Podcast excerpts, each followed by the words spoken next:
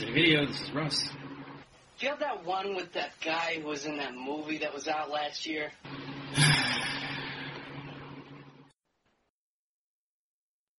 Hello and welcome to the Emerald City Video Podcast. Tonight, this is Russ Burlingame and Zach Roberts, Hello. and we are going to be talking about Jack Reacher, Yes. the first one.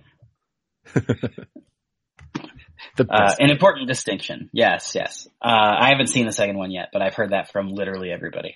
yeah. Uh, but uh, yeah, so if you haven't seen this film, it is one of, as we said, two adaptations of a book series by Lee Child. I believe there's 13 books last time I looked in the series, and the the Jack Reacher movie is loosely based on one of those books, but has weird little elements of like three or four different books that creep in around the edges.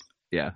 I do know the same can be said for the second movie, which if I if I'm remembering correctly, I think ironically the second movie is based on the first Jack Reacher book. How often that- that shit works, isn't it? like, yeah. Uh, but yeah, the the basic gist is you have Jack Reacher who is a former military cop, basically. I can't remember what his official title was, but he uh, he's an MP. He's just a military police officer. Yeah. But he, uh, he now travels the country like, uh, David Banner in the old 70s Incredible Hulk TV show with nothing but one outfit and whatever out, whatever money he's got on him. And, uh, he, he rights the wrongs of the world, uh, mostly by force. Yep. Uh, in, in this instance, he's played by, uh, Tom Cruise, which, uh, as I recall, was a source of much wailing and gnashing of teeth among the people who Yes. actually read the books. Yeah, well, he is, um, Tom Cruise is almost the exact opposite of the character. Yeah, the character, based on what I've heard, because I'm not, I haven't read the books, um, but based on what I've heard, the character is more along the lines of, uh, he's like six foot, he's six foot five and slightly not, he's, he's in good shape, but not Yeah. like ripped, like the way that, uh, Tom Cruise is in this. Um, he's probably more of a, uh, um, oh God, I'm trying to think of a, another, but he's definitely not this character. I also believe he's No. also visibly, I think he's an older dude too. Like he's not, yeah, yeah. I mean, Tom Cruise is basically Tom Cruise, so he, he doesn't age.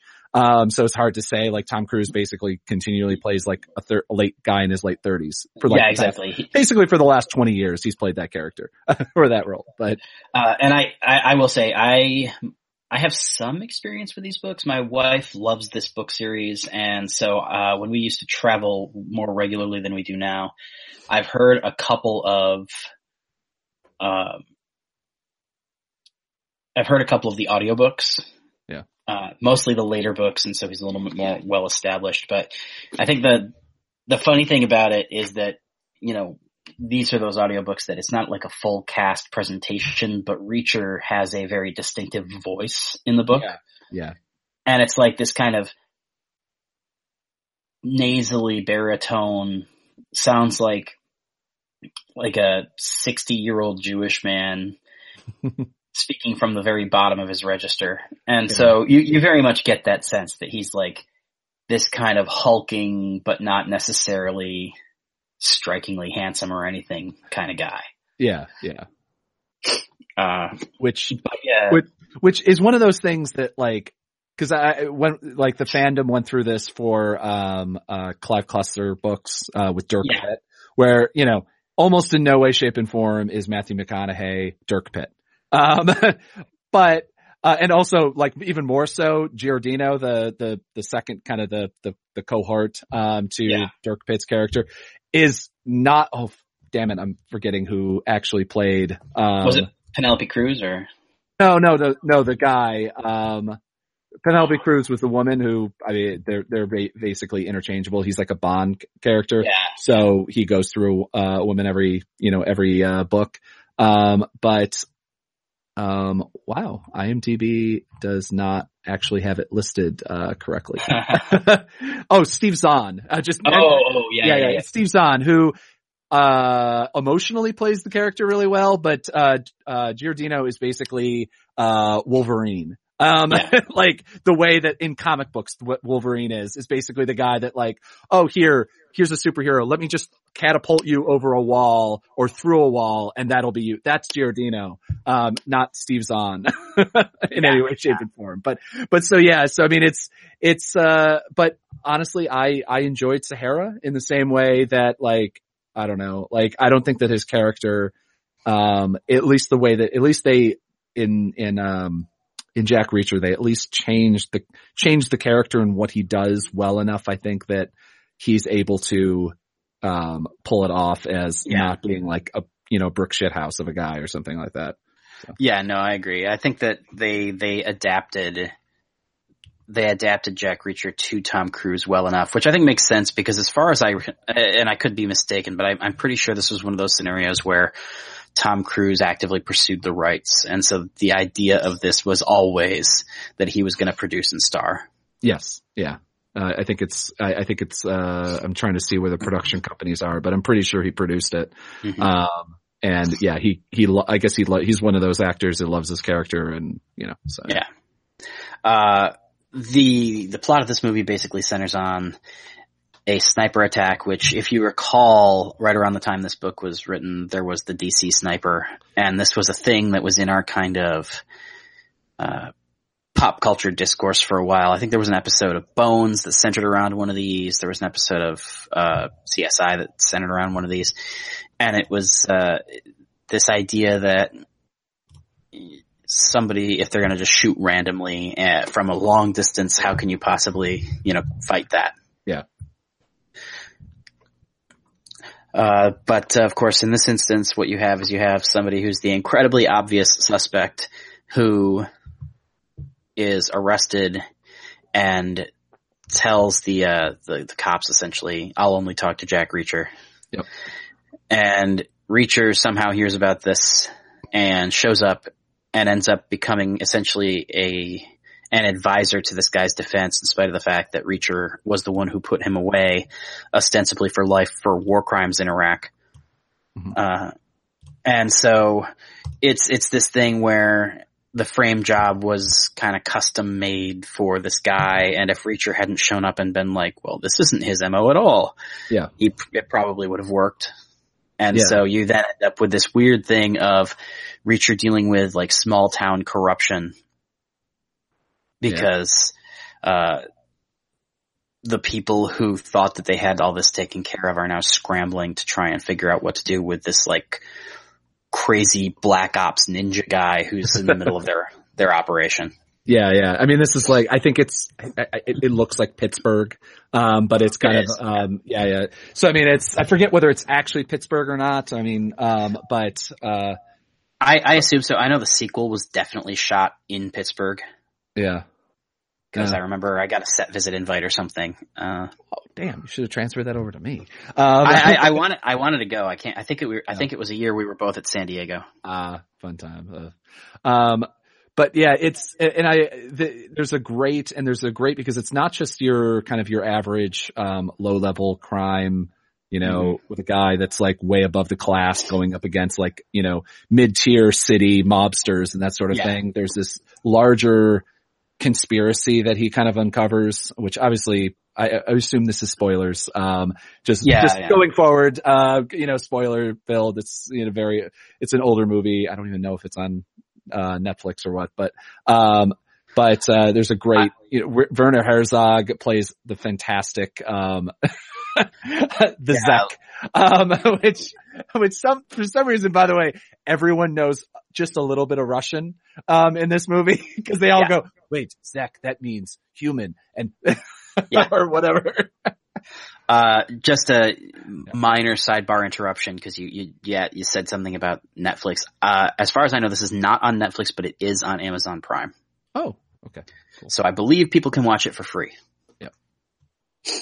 Uh, but yeah, uh, this is one of those movies where the cast is super good. Uh, the fact that most of the people in this cast are pretty well known, and then you get to the ones who aren't, and they're the ones who really surprise you. Like you, you tweeted, I can't remember the girl's name, but you, you Alexia, tweeted, Alexia Fast. Um, she plays Sandy. She plays basically the, you know, younger, she, she basically is used as part of this conspiracy to try to, Yeah. um, get, um, get Tom Cruise, get, uh, Jack Reacher out into, you know, an alleyway to get beat up by a bunch of her, her, I don't know who they are. They're not brother. They're not family, but they're like the, basically the local low level gang, uh, like that's, you know, sells meth in this area. Yeah, yeah. Um, she she kind of- claims that Yeah. she claims that they're her brothers when they all meet in the bar, and I assume that was just because It's that yeah, way, if if he, if he ended up getting arrested, that he wouldn't know who to. I don't know, but Yeah, anyway, I think it's just, I think it was just a, like, why would they come to her defense otherwise? Yeah. Um, as opposed to being like, oh, boyfriend, girlfriend, or whatever. But, uh, she is like rewatching this and actually, because this is, again, the kind of the premise of this was, uh, of us talking about this wasn't just, you know, oh, it's an old movie that one of us likes or whatever. It's like kind of the idea that, like, for me, Jack Reacher is one of those films that I can just put on in the background and, Yeah. um, and actually paying attention to it though this time to actually, cause I actually took like a ton of notes, which is not something I usually do ever. Yeah. Um, but for, but like I, I really like this film and, um, and like there's so many things that like I just started, I just started really noticing. And what the biggest thing was is that this character, which easily could have been a throw off hot chick, you know, you don't need Yeah. anybody. She was really, Alexia Fast was really fantastic and she added to the role in a way that I don't think was, I, not, I don't want to say necessary, but also, but not, that, that was very un, that was very unexpected because again, Right. she's, I think that she held her, her sc- the little bit of screen time that she had, I think she actually held it better than, uh, Rosamund Pike, uh, who is one of the basically three main characters in the film.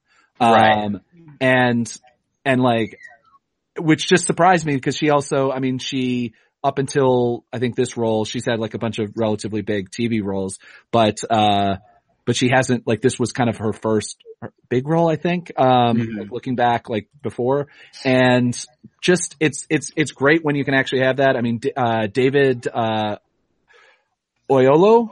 I always another Yeah, dude who you will recognize. Like he's he's one of those one of those guys that was like, oh, I, I know who you're talking about. Like when you see him, you're like, oh, that guy. Um, which is kind of everyone in this film. Um, Yeah. like literally every single character, um, almost down to the people that get shot, like, uh, are like, think I recognize him or her. Yeah. Yeah. Yeah, the the guy who plays the district attorney, so Rosamund Pike's dad. I can't remember his actual name, but I I thought I had to go to Jenkins, right? Yeah, yeah, Yeah. I had to go to IMDb and look. I thought for sure he was the guy who played Ted Logan's dad in the Bill and Ted movies. Oh yeah. Uh, so you get a lot of those actors where it's like, is that? And half the time it's yes, and half the time it's no.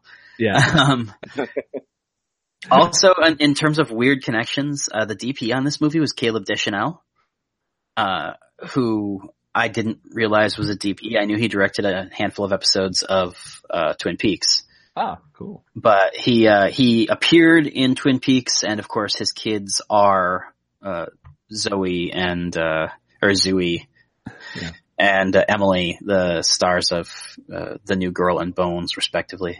Yeah.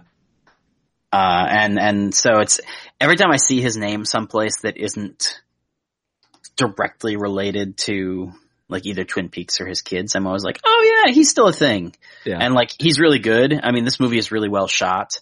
Yeah. Uh, that's one of, the, one of the weirdest things I think about this movie is the fact that, uh, it's a kind of brainless action movie. Yeah. And so many of the technical elements that tend to get taken for granted in this kind of movie are really good in it. Yeah. So that Well- you're just, Uh, yeah, I, I made the note, which is something I just never really paid attention to. the opening eight minutes of the film are are there's no speaking. It's just soundtrack and yeah, and sound. I literally I had to go through and scan that. I'm like, there's no way, there's no way. Oh my god, like this type of film. Could you imagine sitting in the theater not knowing and just being like, oh, it's a Tom Cruise action film and going, Yeah. whatever, you know, because this is the type of film. I think that obviously, you know, with the Jack Reacher crowd being kind of probably pissed off in the casting and not really caring, Yeah. potentially not caring. Like this is why this film I don't think did that well. Like it's like if it was sold as anything else, like I Mhm. think it probably would do well, but like you literally also you title it Jack Reacher, Yeah. which kind of implies that you're supposed to know who the fuck Jack Reacher is. Yeah, Um, it's the same thing that they did with Alex Cross the same year. yeah, yeah, Uh, where it was just like, yes, this is theoretically a best-selling series of books, but it's not fucking James Bond. Like, Yeah. just give it one of the more interesting book titles and move on. yeah. uh, No, I- mean, they don't even name, J- which is a confusing thing too, by the way, because they don't notice there is not a James Bond film named James Bond. Right? Yeah. Like it took how many like it took like uh um what seven um uh Jason Bourne films to get to when you actually just called it Jason Bourne. yeah. Right. like I don't understand why they do this. And then they followed up with the sequel at least which they gave Jack it was Jack Reacher um and then Never they look actually- back. I think. yeah, or never, look back or something like that. Yeah. Um, but I just found that, um, interesting. But again, I mean, I, I'm surprised the, the, like the score is shockingly good and extraordinarily appropriate and builds and actually does something that, you know, usually have kind of relatively generic scores or in low, in mid, mid tier action films, you usually have music. You have just, you know, rock music of some level or whatever. Yeah. And this doesn't, this uses, for the most part, it uses a score and it does it really, really fucking well, which is shocking. And that Um, ties that ties for me, I think, into the fact that the sound design of the movie is really good. Like Yeah. one of the things that's really interesting about this movie is that this is a movie full of bone crunching violence, and there's very little in the way of actual bone crunching. yeah, Uh, it, it you don't get that kind of exaggerated kind of stage combat sound design that you get in almost every action movie. yeah. I mean, he fights like Jason Bourne, but doesn't, it doesn't have the, you know, the loudness of that. It's just simple and relatively Mhm. like muffled, you know, hits. Yeah. Which is, Yeah, Yeah, I mean, one of the uh, one of the scenes that the, the scene where I started really paying attention to that was the scene about an hour in where uh, they try to make the guy eat his own hand, oh god. and and you're just like, eight out of ten movies would have really like they would have made that that scene unwatchably uncomfortable by coming up with some sound design that was really grotesque. Yeah. And it, and it's interesting too because it's not um there's a lot of death in it, but there's not a lot of uh lingering on anything. And uh like Yeah. people get shot, people get killed. And and actually in fact most of the people that get killed get killed in a blunt in a kind of an actual way they would kill people. Like the way that um unfortunately um Alexia Fast character uh dies, uh Mhm. Sandy, she just dies really quietly and like they they don't shoot her, they don't like figure out some massive way of, you know, killing her. Yeah, yeah, She just gets hit upside the head, like kind of the way that a lot of people die in everyday life. yeah. You know, like just they get hit over the head with something. They don't get shot. They, you know, some guy has a baseball bat and wants Yeah. to rob or rape or do whatever, and that's what they use. Um, and uh, you know, I mean, like that kind of goes down. To, there's a fantastic and kind of hilarious fight scene, which is, I think, another thing that really needs to be pointed out about this Yeah, film yeah, is yeah. that it's it does physical action in almost a way you'd be like, did Jackie Chan have something to do with this? Because that scene in the bathroom when they get into the fight, um, and Tom Cruise is basically up against three big, you know, big fucking dudes. Um, Mhm. and one of them has a gun, one of them has like a club or baseball bat or a club or whatever it is, and like he takes them all on. He but he gets his ass kicked as well. But it's Mhm. fucking hilarious. Yeah, I I actually I remember thinking at the time I, there were a lot of people who took umbrage to that scene because it was kind of absurd, Yeah. and my my thinking behind it was like, but at least the absurdity was funny as opposed to the absurdity of every other similar scene where it's like, well, we're just gonna have him take down three people, Yeah. and it's like. It, it- there, there is a point where, especially if you're a fairly grounded movie, and he's not going to be like rappelling off the side of the building and then popping in the window to surprise them or some crazy thing. Yeah. Like there is a point where we've kind of seen every believable, grounded, relatively bloodless way that he can take on three to five people at a time. Yeah. And so, like, making it less about him having God mode turned on and more about them being kind of not great at this and overestimating, you know what I mean? Yeah, yeah. uh, it actually worked for me. I do remember some people being like rah rah rah rah, rah at the time, but it, even rewatching it again, it's like this holds up largely because of the fact that it's not inherently more ridiculous than any other version of a fight scene you see where you got your main character taking on a handful of people. Well, it's, it's also, I like it. It's a nice way to deal with the stupidity of, which it's at this point has been parodied upon parody upon parody of, oh, I'm taking on four guys. I'm one guy and the guys, the, the enemy comes at me one at a time. Yeah. Uh, which again, the, I think they de- dealt with that really well in, um, the, the bar, outside the bar fight. Yeah. Where he's just like, no, no, no, what, you know, I'm taking on three of you guys or two of you guys. Two of you guys are going to run. And uh, so really it just means once I take out you, it's going to be fine. And Yeah. like they dealt with the absurdity of it. And then, and then in this bathroom scene, they were able to deal with the absurdity of one dude, however awesome at fighting he is, he's Mhm. taking on like 750 pounds worth of muscle. Like yeah. it's only going to be a matter of time until one of them gets, you know, a good, a lucky swing with whatever they have or a lucky, you know, shot or whatever. Yeah. Like even the most highly trained fighters aren't making out of this. You SEAL Team Six doesn't make it out of a raid without a, a bruise, you know, Yeah. and, and so like I, I actually think it was a good way to deal with it. Um, uh, and, and being able to actually add a little bit of humor into it is, is always welcome. Yeah. Uh, one thing I will say, uh, cause we've been, we've been talking a lot about kind of the things that they did really well. There's one thing I didn't love. Yeah. Uh, in terms of just the technical choices that they made, which is revealing Jai Courtney immediately at the start of the film. Uh, because I, I feel like you could have gotten a little bit more mileage out of the ambiguity of whether, uh, the other guy was guilty or not. And, and, and by introducing Jai Courtney immediately, uh, you lose that ambiguity. And every time Jai Courtney comes on screen, you're expecting something. Yeah.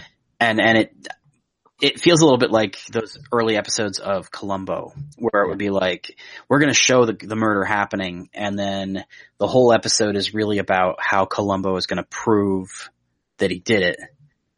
Yeah. But Columbo is a procedural cop show, and so you know that the story is going to be about proving how the guy did it. With Jack Reacher, it's it's supposed to be something a little bit different, and I would have liked for them to retain the mystery for at least part of the movie.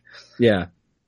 Uh, and and again, I don't know what went into that decision. I didn't. I don't. I don't have it on Blu-ray, so I don't know if there's a director's commentary or anything.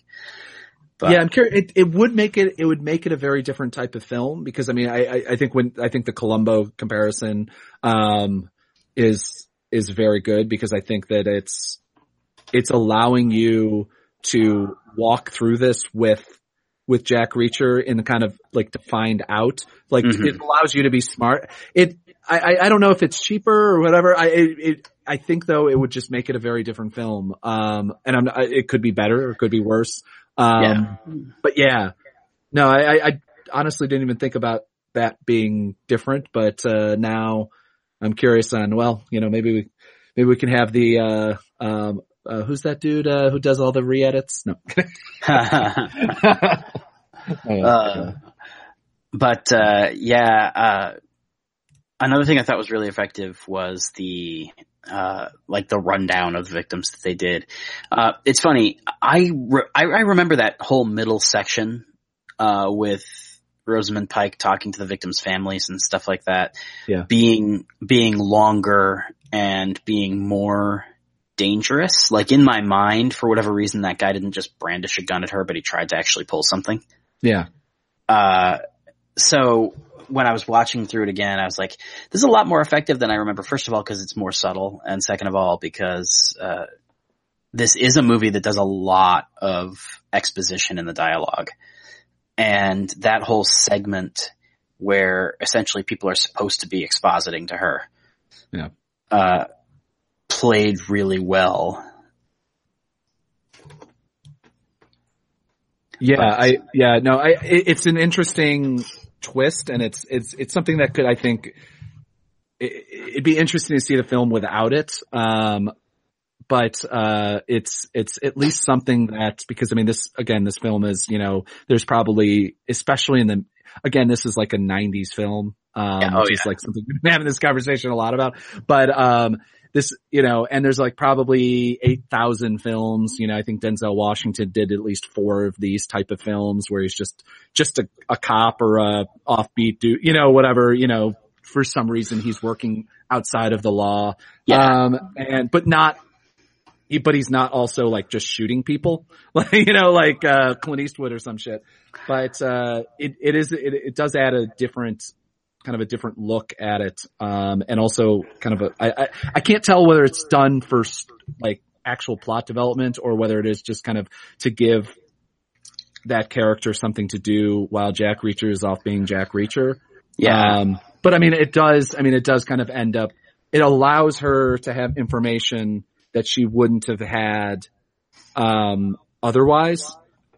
So, Mhm. which, which is useful because then you don't have to have her like, I don't know, shown a piece of, shown a document, um, from, but like Jack Reacher hand her this and we're like, look at, read this document. Yeah. I, I also do think I, I also do think there's this element of these books are they're they're the kind of book that your grandfather reads, Yeah. you know, and so I do think there's an element of defense attorneys bad in this sort of fiction because you, you're you know it's like well they're just trying to get the loophole so they can blah blah blah blah. Like Yeah. think about every police procedural on television, Yeah. and so uh, probably this was a really clever way of kind of working around the fact that the the Jack Reacher target audience, at least a big chunk of them, are predisposed to not side with the defense, and Yeah. so.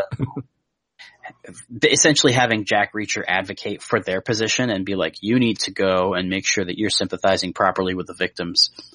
Uh, it, it- was probably the kind of thing that helped sell him working with the defense to the target audience in a way that was kind of, it was subtle enough that it wasn't poli- like overtly political, yeah.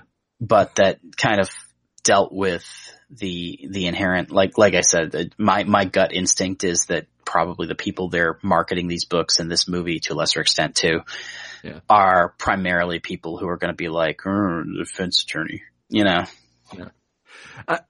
I will say, uh, it's kind of sidetracking, but, um, like looking at my notes and, um, one of the things I, I, I like how this book, or this book, this, this movie, it still feels like a, a book to some level.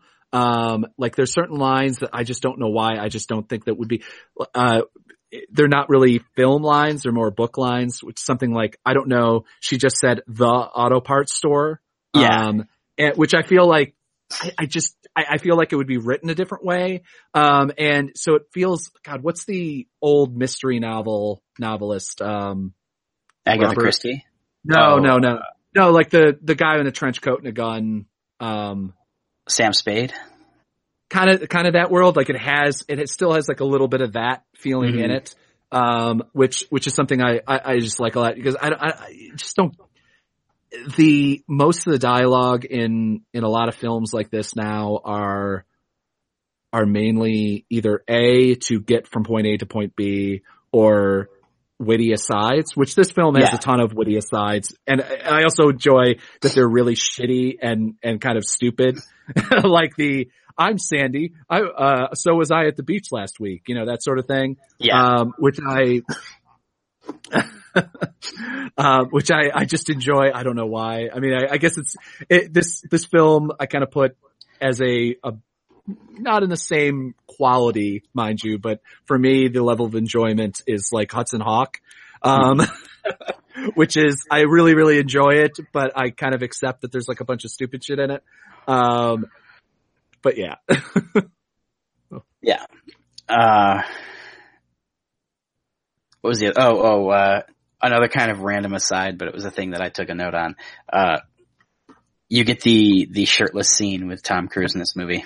And all I could think was, you know, he's still an A-list actor and a sex symbol and all this, but now that we've had 10 years of like ultra cut superhero actors, yeah. it's like, eh, Tom Cruise is shirtless. It doesn't, it's just not that impressive. just, I, I mean, it's, it's kind of one of those things where like, especially now because you look at because he's had scenes, you look at, uh, I'm sure there'll be a handful of scenes in the, the new, um, Mission Impossible film Yeah. where like he was, he's now like obviously he's still not at that level that like, you know, fuck, even, uh, you know, Star Lord got Yeah, is up yeah. to. Um, because he's not, he's not a superhero. He's still just a dude, which is kind of part of his, part, yeah, part, of of his his whole shtick. thing. But in this, in this film, and I, who knows whether he is trying to look really ripped, as crazy ripped, but he still Yeah. looks like, he looks like what he is in this, in this, uh, in this film, which is a guy who used to be in the military, eh, walks a lot for a living, you know? Yeah, And it looks more natural than say, again, like, you know, um, any If of he the, was any of the Chris's yeah, uh, yeah. if he was in a Marvel film who Yeah. look like, no, that's not just being really in shape. That's like they go to the gym. And I don't necessarily believe that, that Thor goes to the gym. you know, yeah. well, maybe I believe, I don't believe that Captain America goes, Eh, I don't know. Anyway. but yeah, I mean, it's it wasn't even really a, a, a like it certainly wasn't a complaint. It was just kind of Yeah. a funny observation that it's Yeah. like the the bar on this has changed so much in the last ten years because of the nature of. yeah, it reminds me there's a there's a great Family Guy joke um where they're watching an old movie with like uh um oh god Stalag the hell is in Stalag 17 um anyway but like one of those it's like wait is is he I'm gonna wait a second. I mean like I want to see if you're actually in shape or are you like old you know old movie in shape where like you look at like the guys that were in shape in a lot of these movies you know black and white era Yeah, um, you're like, no, they look like a, they have a dad bod. it's called, you know, we're like, yeah, no, it looks like they could pick some things up, but it doesn't look like, you know, they could kick my ass. It looks like they just, yeah, you know, they can lift heavy things, you know, yeah, yeah. like your neighborhood mechanic, you know, they're not, you know, a, a highly tuned killing machine. They're just, yeah, a guy you probably Yeah. wouldn't want to get into a fight with maybe. I don't know. yeah, exactly, exactly. Like the George Reeves Superman. Exactly. Yeah. Yeah. Exactly that body type. Yeah. But uh uh yeah, that was that was the thing. Uh another thing that that and this is kind of jumping all over the place, but uh I remember the first time I watched this being a little taken aback by the twist of the cop being dirty. Yeah. And then in hindsight, I like watched this movie and I'm just like, maybe I wasn't paying that close attention because I feel like when we get to the motel as they're carting her body away, Yeah. which by the way, there's like 50 minutes left in the film at that point. Yeah. It's, it's like as soon as I see him, uh, the way he responds to Reacher, I'm just like, oh yeah, he's clearly the bad guy. Like, how did I not see that? Like, that wasn't like a cop thinking he's got his man. That was clearly like there's something weird going on in the way he's playing this scene, which is both good acting on his part and also kind of a weird creative choice because if people are paying more attention than I was the first time around, they should have caught on like half an hour before they were supposed to that he's Yeah. dirty. Well, I think it's, I think it's still, um, again, I, I've seen this film so many times. I don't really remember my initial reaction to it. Um, but I think that he's kind of in the way, in the world of the, the, her father, the district attorney. Um, yeah. where it's just like could go either way. I don't know. I, I think he also seems int- like the the the police officer seems interested in Jack Reacher enough, as in like, oh, here's a finally a good a, a good person to go up against. Like, Yeah. you know, he's really good at his job, but like it's like you know you're working in a mid tier city or whatever. Like it has that feeling where it's like, oh, at least now finally I have a competitor that I can actually. Whether this is just in trying to get the guy convicted or whether Yeah. it's a larger thing, but it also, but I I think it also really it it kind of hammers home the banality of the corruption with the the Zec, um, Yeah. where it's just you don't.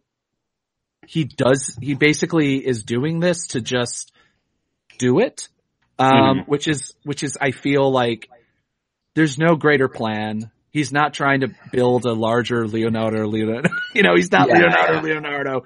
Uh, which yeah, I went with the Clerks animated series reference, not the eight billion other references that you could go with.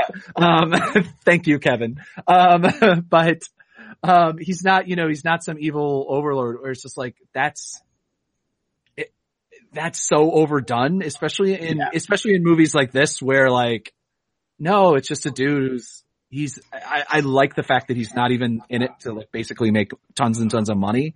He's just in it because this is what he does. Yeah. Like, and I, I, it's, it stays away from the, it's, it, it crosses an interesting kind of Venn diagram of like, he's kind of a great supervillain then. Like you could be in a comic book because it's just, that's what supervillains do. Like they're villains, but Yeah. also he doesn't, but on the other hand, he also does it in such a banal way that, you know, he's not really doing it in a supervillain. Like they cover up the murders. He's, he doesn't want to be known. You know, he, that, in that way, he's, he's not like a classic comic book villain or even a, you know, even like a Clive Cussler, you know, villain who wants the kind of the fame and attention that, of the villainy. Villainy? Yeah. Villainy? Villainy. Villainy. Villainy. There you go. But yeah, I mean, uh, the obviously the big, the big indicator of that is the way they deal with the the jeb of it all. Yeah. Where, I, I, first of all, you're watching that scene, and I'm like, this is absurd on a scale that doesn't make any kind of because because like uh, chewing chewing your frostbitten hand or fingers off in order to avoid uh, gangrene getting to the rest of your body Yeah. is an entirely different animal than chewing your perfect good fingers off because like you can feel pain and there's blood and there's all kind like this is this is not this doesn't work. Like the thing that you're so so clearly like from the moment he starts that whole thing it's like oh so we're just we're gonna kill this guy and this is this is how the guy's amusing himself before we do. Um, uh, but then the fact that they rather than let it be like, huh, there's this weird exotic murder where the guy like tried to bite his own hand off. Yeah. It's like, no, no, we're just gonna make it look like he left town. like, uh, and, and again, I think, uh, the strength of this movie tends to come in the banality of it, not just in the villains, but kind of all across the board. You know, in your notes, you talked about the, the, the thing with the dialogue being kind of very utilitarian. And it, it's the same thing I was saying about the sound design. There's no like Mission Impossible super superhero sound design, and so to me, like so much of this movie is just presenting the movie and being Yeah. like, here, here you go, guys, and and that's when it works best. Uh, when it when it gets really big and really wild is actually when it starts to drift away from itself a little bit because you're just like, this doesn't feel like the movie I was watching a minute ago. Yeah, and, and I think again, and I think the score does that really well too. It, it Yeah. has no, there's no peaks. It's just that low level hum, and it stays away from the, you know, the ridiculous over the top scores of uh, Christopher Nolan films or anything like that. You know, it and it keeps it in it like kind of the low, again, the, I have used the word seven times now. The, the low, it's, it's, it, it's kind of a eve, there's an evil, evilness to the score, but it's Mhm. just a low level, the kind of the low level drum of bureaucracy. like, Yeah. um, you know, like, like, uh, you know, this film could be Brazil, you know, in some Yeah. level. Um, and it's like, cause that's almost the, I, again, that's like one of the villains of this movie is the bureaucracy of kind of, you know, whether it be large cities or small cities, but mid, mid-level cities. And, you know, there's the district attorney that, you know, the only reason why he's really kind of involved is because everyone knows that the district attorney gets his man and everybody either pleads guilty because he knows he's going to go for the death penalty and they'll get it. And, Right. you know, and so you have these people kind of fighting against the status quo, um, all around, whether it be the lawyer, um, or whether it be Jack Reacher. Um, so it's like, again, the score, the score just fits it so perfectly and, and especially co- combined with, again, I can't emphasize that opening sequence. Now, again, it's like weird that I paid attention. Is like how many times I've watched this film and Yeah, actually paying yeah. attention to it. Um, but like eight minutes and 24 seconds, literally wrote down a note of, and they just present the case. Um, and it is really like, like, like you said, like a Columbo or, or there's other, there's other TV shows that kind of like present the case to you at the beginning. Mhm. You know, It's like that law, it's basically law and order to an extent. Like Yeah. usually you end up seeing who did the killing. Sometimes you don't see their face, sometimes you do. Um, but that's not really important. Um, but it Mhm. presents, so you know going into it and then you just get to kind of sit back and allow to watch everything that happens. But Yeah. Um, I think the uh, the other thing that I really I, I really kind of enjoyed was the again speaking to the fact that these are all people who aren't actually very good at this, kind of like what we were talking about with uh with upgrade, Yeah. where he's he's just a dude and and you know, it, it was STEM that was doing all the, the heavy lifting and he's just kind of a dude and he didn't really know what to do in most of these situations. And I feel like most of the people in this movie don't, one, don't understand the scope of what they're involved in and two, wouldn't be prepared for it if they did. Yeah. Uh, you know, you go and, and you get weird things like having, you know, they, they spent more time arguing with the manager of the auto parts store Yeah. than they spent on that fight scene in the shower. Yeah. And like that's not a bad thing. That's just kind of an observation about like this is this is the film's priorities. Yeah, yeah. well, I mean, you have an ending. I mean, one thing that's like, yeah, which is kind of, you know, it's a classic, you know, whether it be TV show or comic book or movie ending, which is the superhero or the hero of the film basically has to go run off and leave kind of everyone to deal with the, the pieces. I mean, like, I, what I would love, and, you know, there's a great Lenny Bruce bit that's sort of along this line, but uh, you're like, but the idea that like that this poor lawyer, like she's left in this quarry where like, yeah, I guess police are showing up, but, but again, we don't know if, we don't know though if all of the police, I mean, did, did Jack kill, first off, Jack killed a cop Yeah. and police are coming and she hired Jack Reacher to be like, how do you get away with, how do you get away with this? Especially since you murdered and clear at point blank range, murdered the Zec, the guy that has all of this information and can actually admit to it.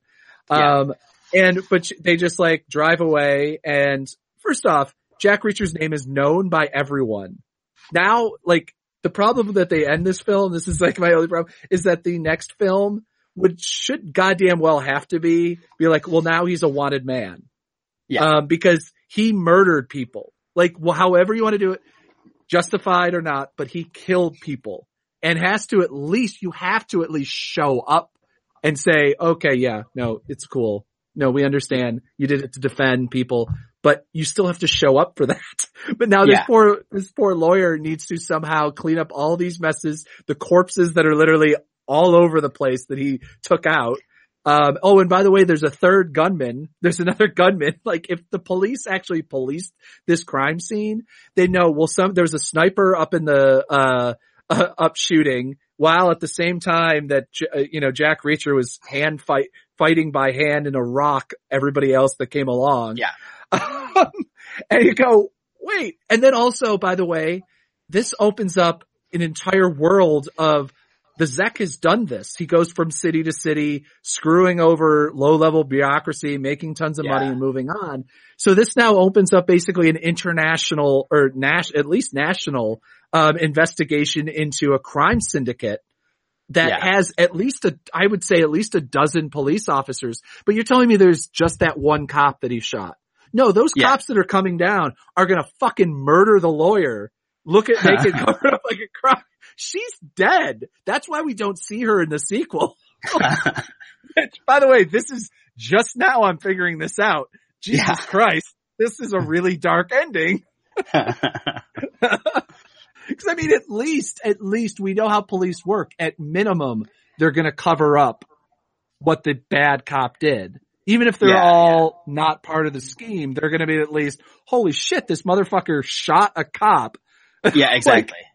Oh, and by the way, we're gonna go with the. De- I mean, the only thing she has going with her, assuming the defense attorney, the the district attorney is a is actually genuinely top to bottom a good guy, which I don't necessarily believe that they the Zec would have allowed the district attorney to not be part of it. yeah. um, because it's kind of important, you know, like if you're going to take, I mean, you can not even, you can get one cop. Okay, sure. But you got to have the district attorney on your side too, because then Yeah. at least if you do get prosecuted, it, you're not going to get prosecuted. You're not, you mean, if you do get arrested in the murders or the whatever else you're doing, the cover ups. anyway. No, it's it's funny. I actually uh I was watching um an episode of Atop the Fourth Wall, which is a comics review show, Yeah. and they had almost exactly the same conversation. There was like a there was this terrible, ridiculous story from about ten years ago where Superman was like walking across the country for one reason or another, and like he stops to like essentially burn down a meth lab, and and some kid comes and talks to Superman, and Superman essentially tells the kid, when they get back, you tell them that if they come back and rebuild, I'm gonna, I'm gonna do this all over again.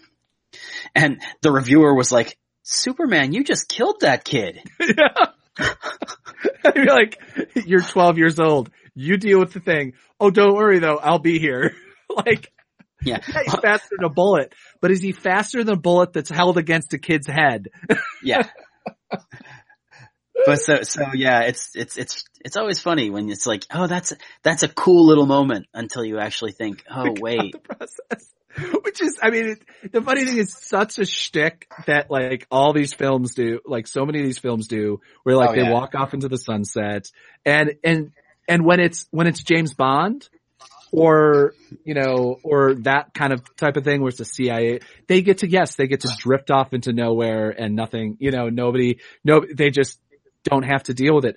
But Jack Reacher's name is in evidence. It's entered all over the place. He's also Yeah. a findable person because he has the only way he lives is by taking his money from uh from Yeah. the from the military. Like so he's a guy that can be grabbed, captured pretty easily, you know, to some Yeah. level. He's not, you Well, know, he's not a CIA agent. He's not a whatever. They know what he looks like. His his face is all over every security camera in the in the city. like It's it's a lot like the joke that we made about uh Cartel 2045 where it's like okay so this movie ends and clearly the next movie is how these guys get out of here now that they've killed the head of the cartel and Yeah. everything is just mayhem yeah. like sometimes you, you, you is it, like yes you can like you said sometimes you can get away with that and be like well you know he's a spy he's a whatever he's a superhero but like yeah when you're just like a bunch of dudes there is that thing of once you screw up the entire lay of the land how do you get quickly out Yeah. I mean, it's, it's, it's got him shot. I mean, I, again, I'm just, I'm like, he genuinely left her there to die. Um, because there's not just one cop. There's never just one cop that's bad. Like it can't Yeah. be. You need to have somebody that's covering up for you. Like, like you have a, you have to have a partner in crime to get away with shit. Like, and it's not, he's not a small town sheriff. You know, this is not walking tall or whatever. Like Yeah, that you yeah. can just get away with, get, get away with this shit because he rules the land. Like there's an entire police force. You know, like that is now driving down this road that has to be involved in some way, shape, and form yeah and he's driving off. Oh, and by the way, like they're going to be able to trace so many things. like he's not a good, he's like not a good cop. That's all I'm saying. He's not really a good, he's like, he gets away with, you know, he's, he, and, and then there's that weird line at the end, um, where the lawyer like is talking, uh, the lawyer's talking to the bar, the, the guy who's suspected and then, which by the way, like was, we forgot to mention, he's, he's literally put into a coma because of corrupt cops threw him in uh, a paddy wagon with a bunch of other people who were basically clearly told to beat him up and put him into a coma. Like, which is sh- like right off the bat, like Jack Reacher walks into a situation where he goes, "Oh, holy shit! All these cops are corrupt." yeah like literally. Which again, also there's that Which- great scene in the police And- and- station. the funny thing is he kind of does. Like, Yeah. he he doesn't actually go far enough to resolve the plot in the first ten minutes, but he does kind of come and be like, "So, which of you assholes did this on purpose?" Yeah. and then the, the cop completely, totally just admits it with his, eye- with basically the way he looked and be like, it was a mistake or something like that. Yeah, And it's like, uh huh, sure. Um, but there's a scene where the only thing, the only, I think the only piece of dialogue in the entire film that I would just be like, it needs to be struck from the film, um, is the fact that at the end where he goes, he doesn't care about the law. He doesn't care. I, I, I wish I actually wrote down what specifically he says because it's kind of important, but he, he's talking to his lawyer, James Barr, uh, from his, from his hospital bed, woken up from the coma. Um, is just like, oh, there's this guy, he's gonna come for me. Um, meaning Jack Reacher is like, Right. he doesn't care about the law. He doesn't care about, and it's just like, he doesn't care about justice or something. I forget what the whole line was. And it was like, wait a minute. He literally just, he could have said, fuck off. Thank God this guy's in a coma. Yeah, put him away because he murdered like four, five, six people or whatever in, in, uh, Yeah. um, overseas in, in during combat. And yeah, they were bad guys, but they were still people who were murdered and the, the person who killed them should have, should been put away. So like he does, the entire film kind of says one thing and then there's that last little bit of dialogue where he goes, he doesn't care about, he doesn't care about the law, he doesn't care about justice or he doesn't care or whatever. And you're like, wait a minute. Yeah. he does. like Well, I mean, otherwise this whole film is bullshit. the entire like the entire premise of the film is that he cares about truth. Yeah. And implicitly about justice because the two go hand in hand. Yeah. Uh yeah, like it is accurate. Yes, he doesn't actually care about the letter of the law, obviously. Cuz he's constantly doing things like pretending to have a a, a warrant or uh, beating up on some jackass just because he knows that there's no real consequences for it. Uh, but but to to to act like he's indifferent to or flaunting justice is it, it flies in the face of everything else that's happened in the entire movie. Yeah. Which is weird. Yeah. But And again, it's the kind of thing that's really weird to have as your closing speech. yeah. Uh, it, it, it's almost like, I mean, it's almost a subversion of a trope because obviously what you're expecting in that scene is you're expecting the explanation of the reason I called him, like the reason I asked for him was because I knew that even if it went a place he didn't like, he would do the right thing because that's what I saw in Iraq and blah, blah, blah, blah. Like, it's literally 180 degrees different from the speech that you think he should be giving. Yeah. Yeah.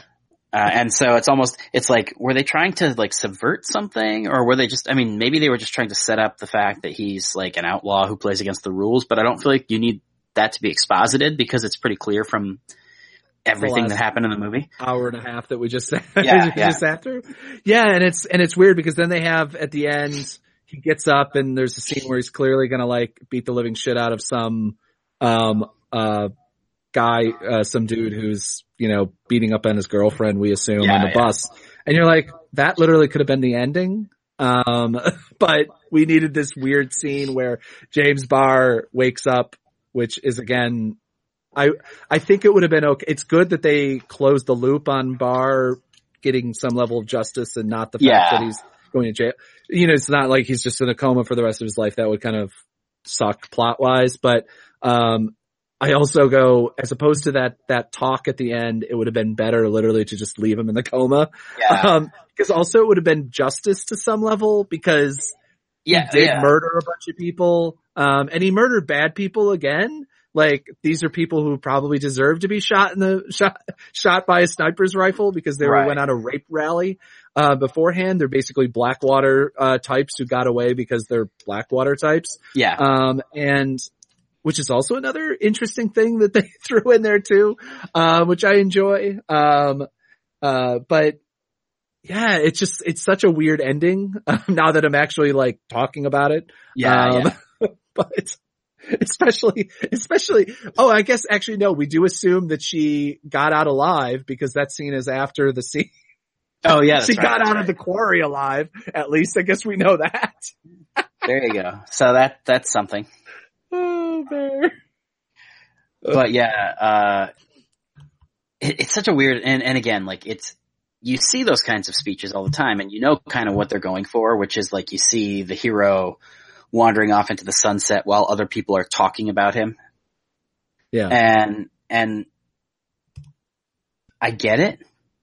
But again, like what, what they're what it's saying doesn't match either the visual of what's happening as he's leaving or anything that came before it. So it's just kind of an oddball ending. And I agree with you. I, I kind of would have preferred to just have it be like it ends with him about to exact justice on the next asshole. Yeah. Uh, we didn't really need anybody to talk it talk about it after that.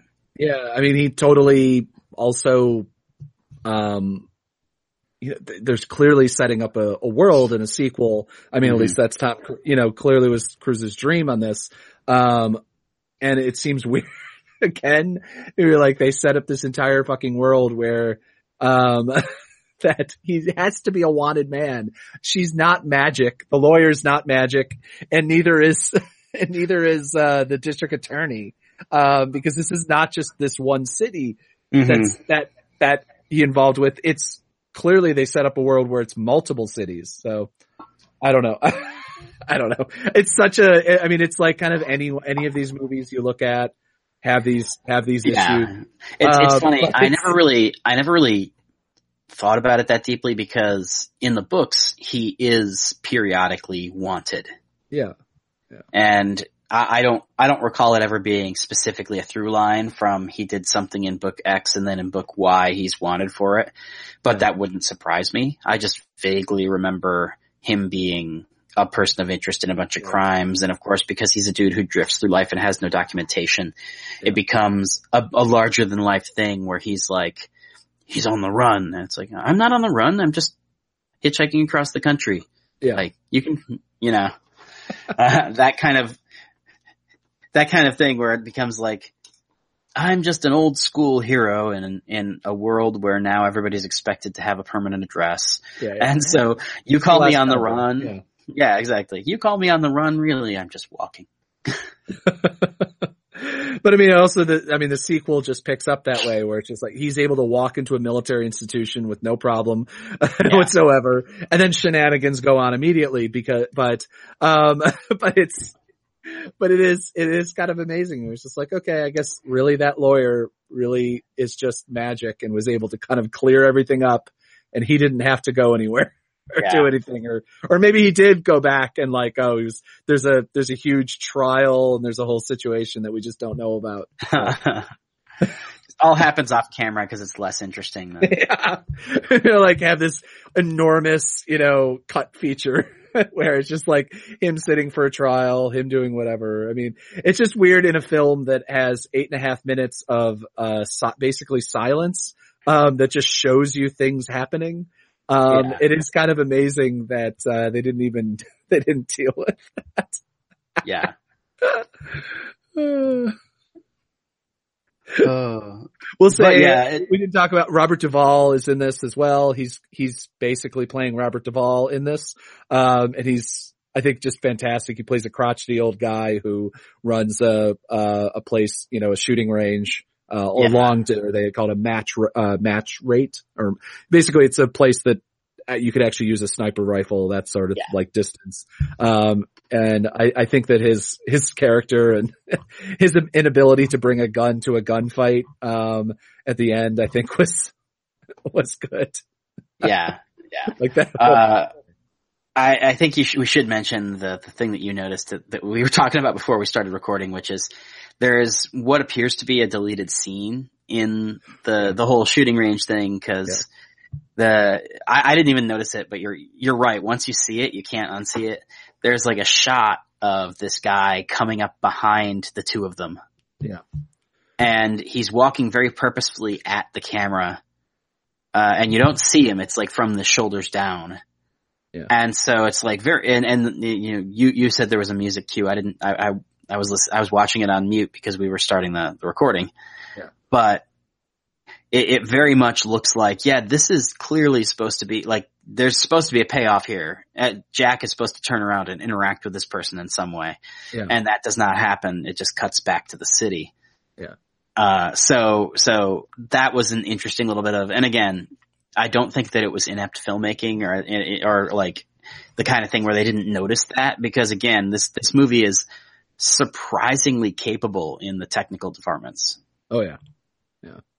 Well, I mean, every, everyone, everyone, um, the director is, uh, uh, Christopher McQuarrie, um, who is directing, um, like all of the, he also wrote it too. He did, uh, he wrote The Usual Suspects. Usual Suspects, uh, writer of Edge of Tomorrow, um, oof, Mhm. the mummy, sorry. Um, basically I think he's a Tom Cruise attached person because literally he's, Yeah. um, but he's also directing, uh, Mission, he directed Mission Impossible Rogue Nation and Yeah. he's doing Fallout as well, um, Yeah. the, the next Mission Impossible film. So, like he knows his shit.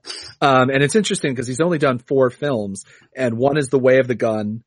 Um, Mhm. and then Jack Reacher and then two in Mission Impossible films. So it's like, went from this to like probably, probably a $30 million budget depending on, you know, uh, Tom Cruise's salary he took on this. Yeah, yeah. Um, and then to a, I assume a 150 to 175 million dollar budget film in Rogue Nation. And then again, Yeah. probably even more in Fallout. Um, so, um, but I don't know. Everything looks fantastic. And McQuarrie is But- one of these guys. I think that he, I think he's one of the guys who who keeps being batted around as the director of the next Superman movie. No, I mean, I think he would do well. I mean, he certainly, at least writing wise, I mean, I think Edge of Tomorrow was such a fucking fantastic, um, that's, which by the way is a film we should do at some point. Yeah. Um, because it's, it's one of those, like, that's definitely a film that if I worked in a video store still, I would be like, you know, no, no, no, ignore everything. Uh, just watch this film because it just plays with every, every convention and every idea of that you have about, you know, kind of video game inspired action films and does it sh- like I, I still like I went to the, see that film because it, it it looked like good action in the theaters and was blown away with just how unbelievably good it was from top to bottom when it, when it comes to every literally everything across it Mhm. and so disappointed that like that's one of those films that should have done crazy amount of money, but just I don't know whether I forget whether it was the advertising campaign. I forget something was blamed with it that it just never caught on. I forget whether it came out the same time as something else and just I think it came out. I think it came out like within a, a week or two of. I want to say Batman Superman or something. Uh, I, I can't remember what, but I feel like it came out within a week of something that made like 150 million dollars, and it was just Yeah. like, oh yeah, that was a movie that existed for a minute. Yeah. Yeah. Still disappoints me because again, again, it's also that film also set up a world, um, that was going to be sequelized. And I think they're still Mhm. talking about making a sequel out of it, but, um, I'd be surprised unless Tom Cruise like goes, no, I'll personally fund it, which Yeah. is also a thing that he could do. Um, so, It's an um, interesting movie because it, it's got so many people who, like, everybody involved with it were very passionate about it. The studio was very positive on it. The reviews and the fans were all very positive on it. It just didn't, it didn't come through in box office numbers. Yeah. And so I could totally see them doing a sequel in the vein of like Pacific Rim Upri- Uprising where they find a way to essentially cut the budget in half and then go, okay, well put your money where your mouth is audience. Oh God, what was it? It was came out the same week as The Fault of Our Stars and Obvious Child. So what was the next weekend? The next weekend was How to Train Your Dragon 2 and 22 Jump Street. Okay. Hmm. And the week after Well- that was Jersey Boys and Think Like a Man 2. so, and then two weeks after that, or three weeks after that came Transformers 4, but, Ah. and Snowpiercer, which is actually surprising, but, Well, uh, I, I, but anyway. I will but yeah. say, I will say, I'm pretty sure 22 Jump Street opened at like 110 million dollars or some absurd. Yeah, thing. it's just one of those, like, I don't see that destroying it. But anyway, anyway, it doesn't, Yeah. that's so far beside the point. Um, uh, but the point is you should go, you should rent, buy whatever, uh, Edge of Tomorrow if you haven't seen it because it's Yeah, yeah. really fucking good. And that's when we will talk about it. I still haven't watched it. Uh, it's one of those movies I missed in the theaters, and I believe I own it, but have not sat down and watched it. I have it on Blu-ray, so if you need it, but, um, but that was one that I definitely wanted to, I actually bought it the- right when it came out because I felt like again, since it was, it didn't do that well, I was just like, eh, it's gonna be out and then like out, out in Target and then never out again. like Yeah. you're just gonna disappear off the shelf, uh, because they're just gonna let it die because they don't want to talk about it anymore. Kind of like Justice League. Yeah. Yeah. Which is $15 at Target right now. that's uh, thirteen dollars too much. But uh, so, any final thoughts on Jack Reacher before we wrap up? Yeah, no, I mean, uh, again, I mean, this is, I think, uh, part of a, hopefully, you know, part of whether it be a series or just a one-off, I don't know what, of, uh, you know, films that like are the go-to, just put it on the background, you know, you don't have to worry, you don't have to really pay attention to it. And I think that that, I think that most people, if you like us, it's, it, there's nothing to complain about in this film. Um, obviously we always find stuff to complain about, but, Yeah. but there's nothing to complain about it in the way that like going, oh, this could have done been, been done, you know, really much better and made it into a better film or, or, oh my God, it's, it's so terrible. You know, we have to complain about every little bit. It's a solidly made film. Um, if you don't, even if you don't like Tom Cruise, um, which I know there's like a very devoted, I don't, I don't really understand other than the Scientology thing. I don't really understand the abject hatred for Tom Cruise that a lot of people have. Um, but like it's a solid action film. Um, Yeah. but without like, again, kind of the stuff that they made back in the nineties when you could like really just, there's not a lot of, not a lot of politics in it. They're not trying to make a larger statement. They're not trying to do all this, which is usually the type of film that I like a lot. You know, it's like makes a Yeah. large thing. There's nothing. It's literally, it's a film that exists. It's, it's the film that you would always watch it. You'd be like, oh, it's on at, at two o'clock in the morning and I can't fall asleep Yeah, on yeah. TBS or whatever back in the day. Like this is the type of film. Um, if you haven't seen it, it's definitely worth, worth a watch. Um, Mhm. everyone is solid, solid in it. Um, and, uh, and yeah, I mean, it just obviously this is the film I recommended, so obviously I love it. Um, but uh, but yeah, All right. And uh, we will be back very soon because uh, as we're recording this, it is the 8th. I'm going to try to get this out on the 9th, but on the 12th, we are going to have our Jurassic Games episode because that movie comes out. And since we, we got very spoilery, like even when we were trying not to be spoilery, it, it was just one of those things. It was one of those conversations where we're like talking about who, who the villain is. And that's not really a surprise, but it is something that comes in like 40 minutes into the movie. So, it's true, true. but, but oh because God, the villain, I but because the villain was like, that the- again. yeah, because the villain was like the best part of that movie, we just couldn't stop talking about it, and so Yeah. it was it. There was no way to cut like a non-spoiler episode.